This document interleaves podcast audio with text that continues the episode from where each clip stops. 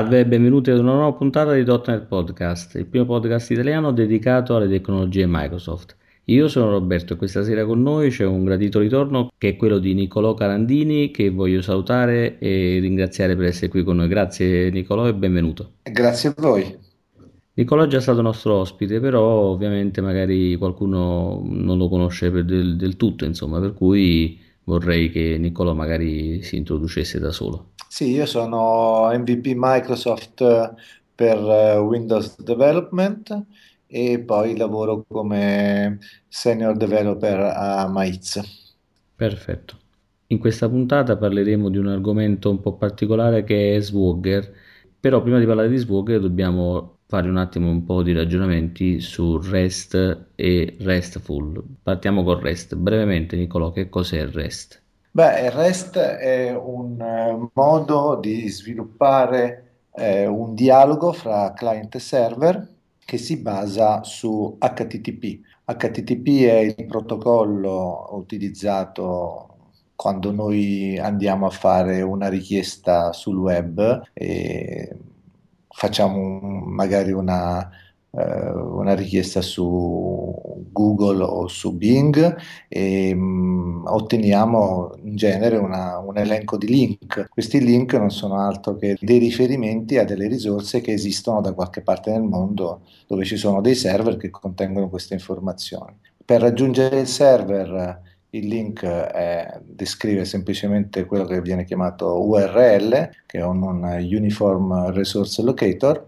e quello è l'indirizzo, mm, eh, diciamo la prima parte è l'indirizzo del server. E poi il resto della URL contiene la risorsa. Ora, tipicamente quando si fanno delle comunicazioni fra client e server, la parte mh, client fa una richiesta e la parte server dà una risposta. La risposta che noi tutti conosciamo come sviluppatori nel mondo web è mh, tipicamente una risposta HTML, cioè una pagina web. Però quando ci sono invece delle comunicazioni fra due processi, quindi sempre il client e un server, però sono due programmi che dialogano fra di loro, questa risposta invece tipicamente viene fornita o in XML o più recentemente in JSON, che è un formato sempre, quello, sempre anche quello leggibile perché è un formato testuale e quindi lo si può leggere, eh, però mh, è molto più breve e sintetico, diciamo, di quello XML che è più verboso. Ora, la grossa differenza, mm, cioè una cosa è abbastanza vecchia come tecnologia, stiamo parlando degli anni 90, in cui è nato e dopo eh, ci sono stati vari eh, diversi approcci per poter dialogare fra client e server, cioè fra elementi che fisicamente stavano su macchine diverse, però interconnesse con loro tramite internet. E per esempio c'è SOAP e tutti questi meccanismi, siccome si devono basare su una lingua franca, che è quella che diciamo, è presente e, e, connette tutti questi elementi all'interno di internet e la lingua franca è proprio quella di cui parlavamo prima, l'HTTP, eh, questi protocolli di comunicazione si basano su HTTP, ma poi ci inventano qualcosa sopra. Quindi usano il semplice metodo get dell'HTTP e, oppure il metodo post e poi dopo nel, in una parte del messaggio che si chiama body ci infilavano tutte le informazioni relative alla comunicazione.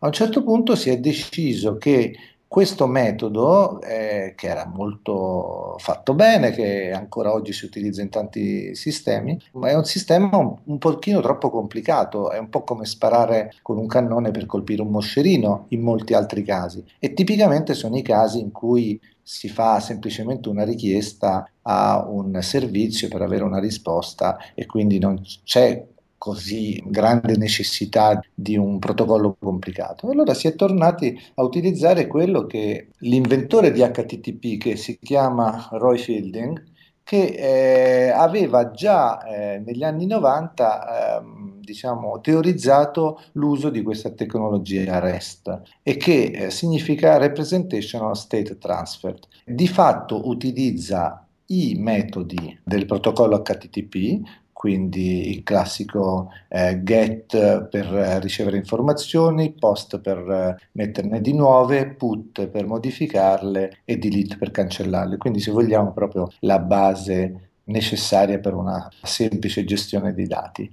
E mh, usa come abbiamo detto, l'Uniform Resource Locator, cioè l'URL, per identificare la risorsa e dare anche i parametri di questi comandi e usa il body per ricevere i soli dati. Quindi, a differenza degli altri protocolli che nel body ci mettono tutto, usa fondamentalmente il protocollo HTTP per ottenere queste informazioni e per cambiare i dati. Questo unito anche al fatto ad altre caratteristiche, una fra tutto il fatto di essere stateless, e adesso spiegheremo che cos'è, e anche alla discoverability, cioè la possibilità quando io ti restituisco dei dati di darti anche degli altri URL in modo che tu sai quale altre operazioni puoi fare su quei dati, questo insieme di caratteristiche offrono diciamo la definizione di servizio RESTful. Poi, se vogliamo andare, diciamo, in una di quelle che sono le caratteristiche principali, è proprio quello di essere stateless. E il fatto di essere stateless eh, significa che ogni richiesta che io faccio al, come cliente al server vive in se stessa e non ha una prosecuzione successiva che tenga conto di quello che è successo prima. È un po' come se io vado a uno sportello, gli chiedo un'informazione, e poi torno e pretendo di proseguire quello che eh, avevo iniziato. Magari la persona allo sportello non è più la stessa e quindi non ha informazioni di quello che è successo prima.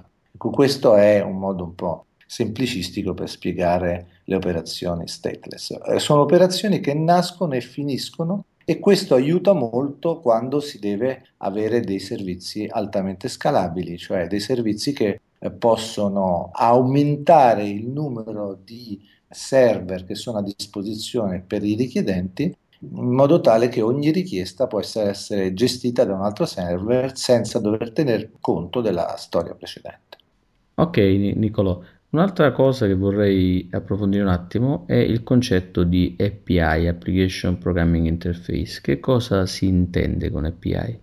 Beh, questo è un, eh, diciamo, un acronimo che si usa in, in tutti i campi di, dell'uso di framework o di eh, kit o di qualsiasi libreria che è stata costruita da qualcun altro che noi utilizziamo all'interno di un nostro programma. L'API è la definizione di quelle che sono le funzioni che quella libreria, che quel framework, diciamo, mettono a disposizione e come tali devono essere ben documentate perché contengono tutti i metodi, tutte le chiamate che io posso fare a quella libreria e ovviamente per ogni chiamata, per ogni metodo che io eh, diciamo, chiedo di eseguire, tutti i parametri che quel metodo si aspetta. D'altra parte, quando noi sviluppiamo so, per esempio in C Sharp eh, all'interno di Visual Studio, abbiamo un, uno strumento molto comodo che è l'IntelliSense. L'IntelliSense eh, ci consente via via che scriviamo di sapere quali sono per esempio i metodi disponibili all'interno di una classe e per ogni metodo le diverse tipologie di chiamate che possiamo fare a quel metodo che sono caratterizzate dai diversi tipi di parametri che gli possiamo passare. Ecco, l'insieme di queste informazioni definiscono le API. Ecco, tu hai parlato di documentazione API, quindi normalmente, diciamo, come si organizza la documentazione delle API?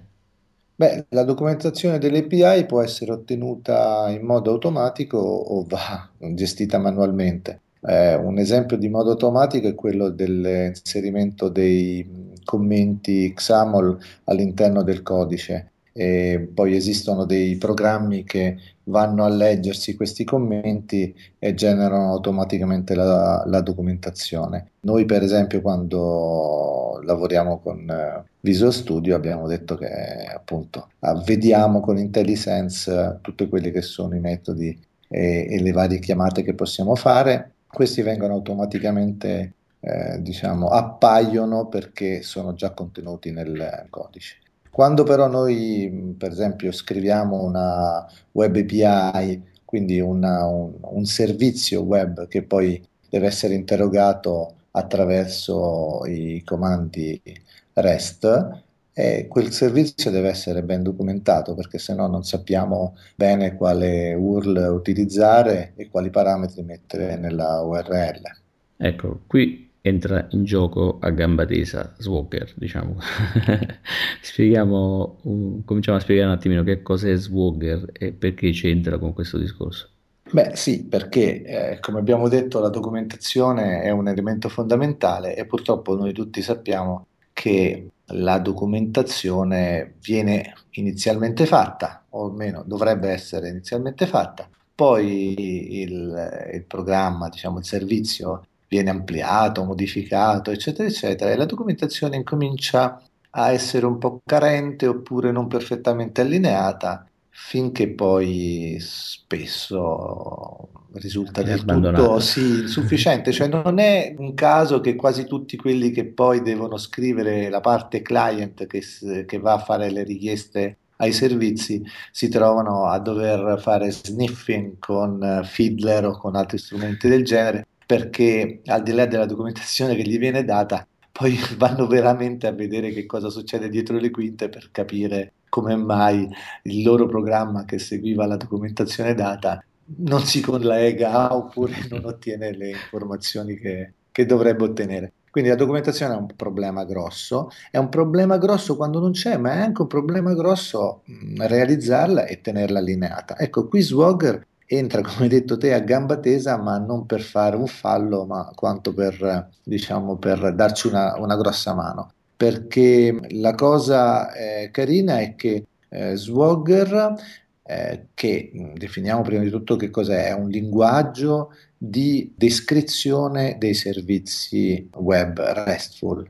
Questo linguaggio di descrizione è un, se vogliamo, un dialetto di eh, JSON, è scritto in, in, in formato JSON, però di per sé non è che risolverebbe il problema, perché eh, se io poi devo scrivere in JSON quello che poi invece altrimenti scriverei in inglese o in italiano su Word, il problema poi rimane identico. Quello che è bello è che intorno a questo linguaggio Swagger sono nati tutta una serie di strumenti che utilizzano Swagger come la lingua franca che gli consente di ottenere i, i risultati voluti e sono tipicamente un generatore automatico di Swagger, cioè un qualcosa che va a leggere il codice che noi abbiamo scritto e automaticamente genera la descrizione di quello che noi abbiamo fatto, senza che noi do, diciamo, abbiamo bisogno di commentare il codice. Poi se lo vogliamo commentare, lui utilizza i nostri commenti per arricchire la documentazione mh, mm, di quelli che sono appunto le nostre note però anche se non scriviamo nessun commento, lui automaticamente si va a leggere tutte, eh, tutto il nostro sorgente e capisce da solo che servizio rappresenta il nostro sorgente. Quindi questo vuol dire che lavora principalmente con i servizi? Questo è esclusivamente un linguaggio di descrizione dei servizi. Poi da questa okay. descrizione si ottengono varie cose. Eh, prima fra tutto si ottiene in automatico con una cosa che si chiama Swagger UI, si ottiene un eh, mini sito web che contiene questa documentazione e che quindi è fruibile da tutti quelli che hanno accesso a questo mini sito. Quindi quando io faccio un servizio web, che nel caso di AspNet è un, una web API, viene chiamato web API, ovvero sia un uh, servizio web che espone una sua API per fare certe cose e Swagger è in grado di documentarlo ed è in grado di costruire un piccolo sito che ha lo stesso URL del mio servizio barra Swagger, quindi è molto facile ed è standard, quindi se io ho un servizio qualunque e voglio vedere se c'è questa documentazione Swagger UI, non faccio altro che aggiungere barra Swagger e vedo subito se c'è questo tipo di documentazione. E, e questo è il primo aspetto. Poi però ha tutta un'altra serie di comodità di cui se vuoi parliamo. Sì, questo discorso dello slash swagger mi fa venire in mente che giustamente, essendosi anche molto diffuso, diciamo, eh, sta diventando uno standard de facto, giusto? Sì, come sai, nel nostro campo ogni mese, ogni settimana, ogni giorno escono fuori cose nuove, no? E allora la nostra preoccupazione in genere è anche quella di capire se le dobbiamo utilizzare o se sono delle mode passeggere che poi alla fine lasciano il tempo che trovano. Ecco, no, Swagger è un qualcosa che è utilizzato da una veramente marea di grossissimi player eh, facciamo qualche esempio giusto per dare l'idea di cosa significa. Eh, sì, beh, Swagger per esempio è utilizzato all'interno di Microsoft per descrivere tutte le API di Azure, perché Azure espone tutti i suoi servizi attraverso delle API. Quindi che tu voglia lavorare all'interno di Visual Studio e utilizzare direttamente da Azure che tu voglia utilizzare Azure tramite il portale web oppure automatizzando tutte le operazioni su Azure con eh, PowerShell, tutti questi strumenti in realtà poi si interfacciano con Azure parlandoli attraverso l'API che Azure espone. Quindi Azure è esposto all'esterno come un servizio. Ovviamente l'API è molto complessa, ha un'enormità di cose che possono essere fatte e d'altro canto esistono tantissimi strumenti diversi perché tu lo puoi fare con Java, lo puoi fare con Visual Studio, lo puoi fare con Eclipse, lo puoi fare... Quindi abbiamo una grande pluralità di clienti. Ora, mm-hmm. fare un SDK per ognuno di questi e tenerlo allineato sarebbe veramente un, una roba da panico. Invece, grazie a Swagger, loro ogni volta che modificano, ampliano, eh, gestiscono il cambiamento di questa grande eh, superficie esposta di servizi che è l'API di Azure, loro non fanno altro che rieseguire Swagger, quindi gestire la, l'esecuzione e la creazione della versione aggiornata di Swagger che descrive tutto questo servizio e poi con degli strumenti interni, e qui andiamo sull'altro aspetto molto importante, generano in automatico l'SDK. Infatti, eh. Eh, io prima non conoscevo questa cosa e mi stupivo proprio del fatto che l- la Microsoft fosse in grado di presentare l'aggiornamento dell'SDK contemporaneamente per tutte le piattaforme client. E questo è possibile invece uh-huh. perché è stato automatizzato grazie a Swagger. Ovviamente non è un prodotto esclusivamente Microsoft, ci sono altri grandi nomi, eh, se vogliamo Twitter eh, sicuramente è un nome importante, Google partecipa mm, allo sviluppo e, e, ne fa ampio uso, quindi possiamo parlare di, veramente di player molto molto grandi e importanti. Quindi tornando a quello che hai detto poco fa, Swagger fa una sorta di compilazione, tra virgolette, cioè va a rileggere quelle che sono le informazioni e produce qualcosa, ma quel qualcosa che cosa che cos'è, che forma ha? Eh, dunque, allora Swagger è il linguaggio di descrizione, è il documento che viene generato, ok? Quindi tu okay. hai da una parte un generatore di Swagger e quello ovviamente eh, per esempio nel caso della parte .NET va a leggersi tutto il nostro sorgente e sa che esistono degli oggetti che sono dei controller, sa come è fatta la descrizione dei controller e quindi va a vedersi quali sono. Probabilmente, lo dico senza averne una perfetta cognizione, ma fa reflection perché va a cercarsi per ogni metodo quali sono i parametri, eccetera, eccetera. Quindi va ad analizzare il nostro codice. Poi tu sai che eh, adesso esiste Roslyn, che è un compilatore che offre sì. anche queste eh, capacità di analisi, quindi non so esattamente come lo faccia, però alla fine analizza il nostro codice e produce Swagger, che è questo documento eh, che contiene la descrizione dei servizi. È chiaro che una volta che tu hai un documento che oltre ad essere leggibile dall'uomo è leggibile da una macchina, puoi utilizzarlo per generare a sua volta del codice e in quel caso è il codice client. Quindi se il client è Java piuttosto che JavaScript, piuttosto che PowerShell, eccetera, eccetera, e tu dovrai scrivere dei client in quel linguaggio che, si, eh, che facciano le chiamate HTTP al servizio con quei metodi. e quindi puoi automatizzare tutto questo codice che viene chiamato di plumbing, cioè di collegamento, che è un codice molto noioso tra l'altro da scrivere, è molto Sì, ripetitivo, non c'è nulla di, di- di creativo o di interessante. Eh, chi fa, chi fa la parte client di collegamento ai servizi sa che è una cosa, non, non dico noiosa, ma sicuramente abbastanza ripetitiva, insomma, e dove E bisogna essere quindi, molto attenti. Vabbè, quello bisogna essere quindi automatizzarla ci toglie un po' di, eh, di castagne dal fuoco, parecchio, insomma. parecchio.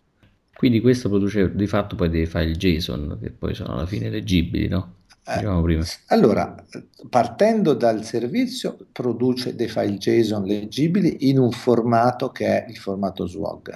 Da, Esatto, esatto. da- utilizzando quel formato genera eh, un sito web, per esempio, che si chiama Swagger UI e che uno se vuole si può anche personalizzare, ma è piuttosto carino, che espone in un modo molto più leggibile di un JSON tutti i diversi servizi, tutte le diverse chiamate e fornisce anche delle pagine, diciamo, di aiuto al testing, nel senso che se tu vuoi provare ti consente anche di fare le chiamate direttamente dalle pagine I web test, diciamo. Sì, sì, esatto, testarlo nel senso di capire come funziona, non è il testing per capire se il tuo sorgente è giusto, perché sono, è proprio- sono dei test manuali che tu fai tramite queste pagine, per studiarti la- l'interfaccia, per capire come funziona, eccetera, e per fare delle verifiche. Poi esistono degli strumenti eh, e esiste anche uno strumento che produce dei client C Sharp.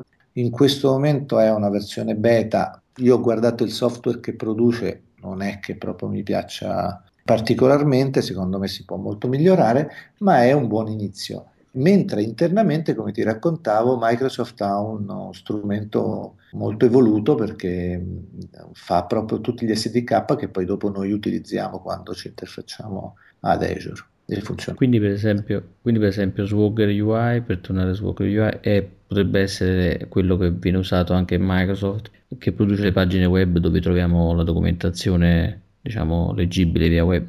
Per come è fatta la documentazione mh, di Azure, credo che abbiano un, un sistema loro diverso, personalizzato.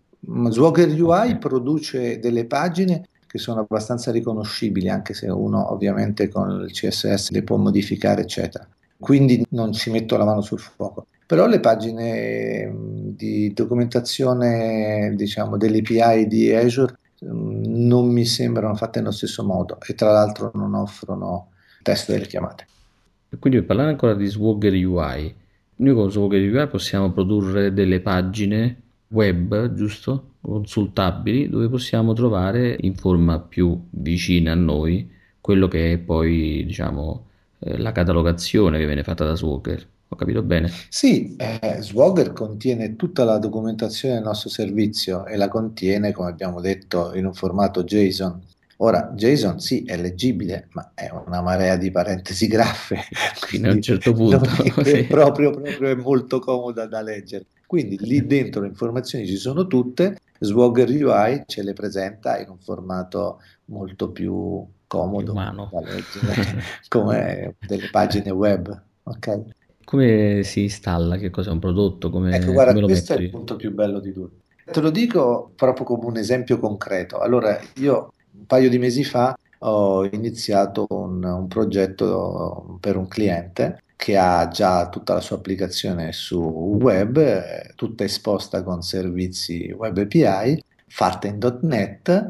Ci hanno chiesto di, di creare un client per eh, Windows 10, Universal Windows Platform. E io gli ho chiesto qual era la documentazione, eh, perché appunto mi preoccupava un poco, visto che le API erano piuttosto corpose. E lui mi ha detto che sì, la documentazione c'era, ma che magari se c'era qualcosa di diverso, di chiedere poi personalmente a lui. E io gli ho proposto di installare Swagger. E lui ha detto, eh, ma non so se c'ho tempo. E io gli ho chiesto 10 minuti e 10 minuti non ha fatto altro che installare un NuGet package e Ah, dopo 10 minuti, eh, anzi forse meno, stavamo insieme in call eh, su Skype. Dopo 10 minuti abbiamo lanciato l'esecuzione del servizio Web API al lancio del servizio è partito in automatico il, diciamo, il pacchetto perché chiaramente l'installazione Nuget aveva mm-hmm. automaticamente aggiunto un pezzettino nella configurazione. Questo Swagger, questo generatore di Swagger di cui abbiamo parlato fino adesso, ce ne sono diversi tipi, ce ne sono appunto per, per i vari linguaggi, eccetera. Quello per .NET si chiama Swashbuckler. E quindi abbiamo installato questo pacchetto che si chiama Swashbuckler e è partito e ha generato in automatico tutta la documentazione e non solo, ha generato in automatico anche lo Swagger UI. Quindi dopo dieci minuti lui si è trovata l'intera documentazione pronta e aggiornata sul sito. Senza è, fare è impazzito, nessuno è sforzo. Impazzito, ma non ci posso credere. E quindi è veramente eh, due piccioni con una fava, lui contentissimo e io anche perché avevo la, l'intera documentazione up to date e perfetta. Ecco, questa è veramente la rivoluzione di Swagger, cioè eh, basta bello. installare un pacchetto Nuget e fa tutto da solo. Fammi vedere se ho capito bene. Quindi io se voglio usare Swagger da Visual Studio mi installo un pacchetto Nuget che si chiama Swashbuckle ed è lui che produce le pagine Swagger e le passa poi a Swagger UI e fa tutto da solo. Esattamente, non produce le pagine Swagger ma un unico documento Swagger. Ok. Questo unico documento Swagger contiene tutti i diversi servizi, la descrizione è completa e poi Swagger UI te lo fa vedere in più pagine, diciamo, con una struttura ben elegantemente presentata.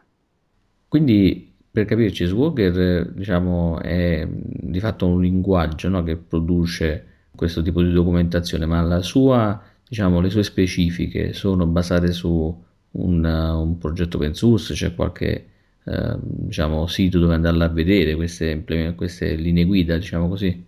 Certo, distinguiamo le due cose. Da una parte abbiamo Swagger che è la definizione del linguaggio con il quale si descrivono i nostri servizi. Mm, basta cercare Swagger eh, su internet e trovate swagger.io che è il sito ufficiale. Tra l'altro Swagger fa parte della Open API Initiative che è la dimostrazione di quello che dicevamo prima, cioè che Swagger adesso è quanto più di standard eh, si possa pensare, no? Perché a questo punto non è più una delle n possibilità di descrivere le API, ma è probabilmente quella che viene utilizzata come riferimento assoluto. D'altra parte, poi abbiamo detto che Swagger è una lingua franca utilizzata da tutta una serie di tool, come Swashbuckler per esempio. Swashbuckler è un tool che implementa Swagger all'interno di .NET, ma anche Swashbuckler è assolutamente open e lo troviamo su GitHub.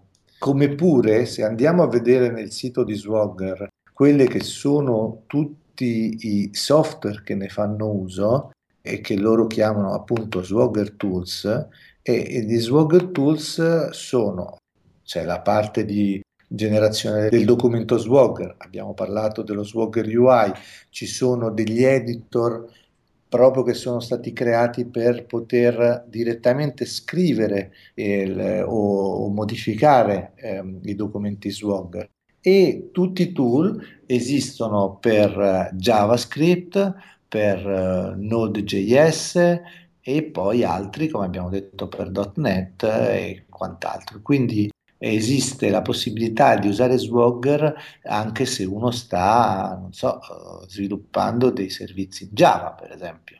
Allora, ci sono alcuni di questi tool che sono fatti, diciamo, in modo non ufficiale. Swashbuckler è, è fatto da una persona che non fa parte della comunità degli sviluppatori eh, Swagger però esistono una serie di altri tool come Swagger UI che è utilizzato all'interno di Swashbuckler che invece fa parte di Swagger e fa parte degli Swagger tools ufficiali che troviamo anche quelli in GitHub, quindi è tutto open source.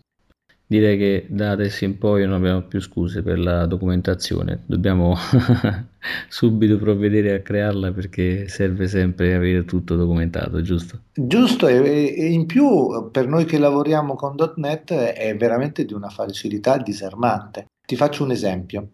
Adesso esiste la possibilità di costruire una serie di eh, applicazioni che lavorano, diciamo, in concerto l'una con l'altra eh, all'interno di Azure con le Logic Apps e su Visual Studio esiste un template per la generazione di una Logic App. Se eh, proviamo a farlo, ci accorgiamo che altro non è che una web API in cui già il eh, template eh, prevede l'inserimento e l'uso di Swashbuckler.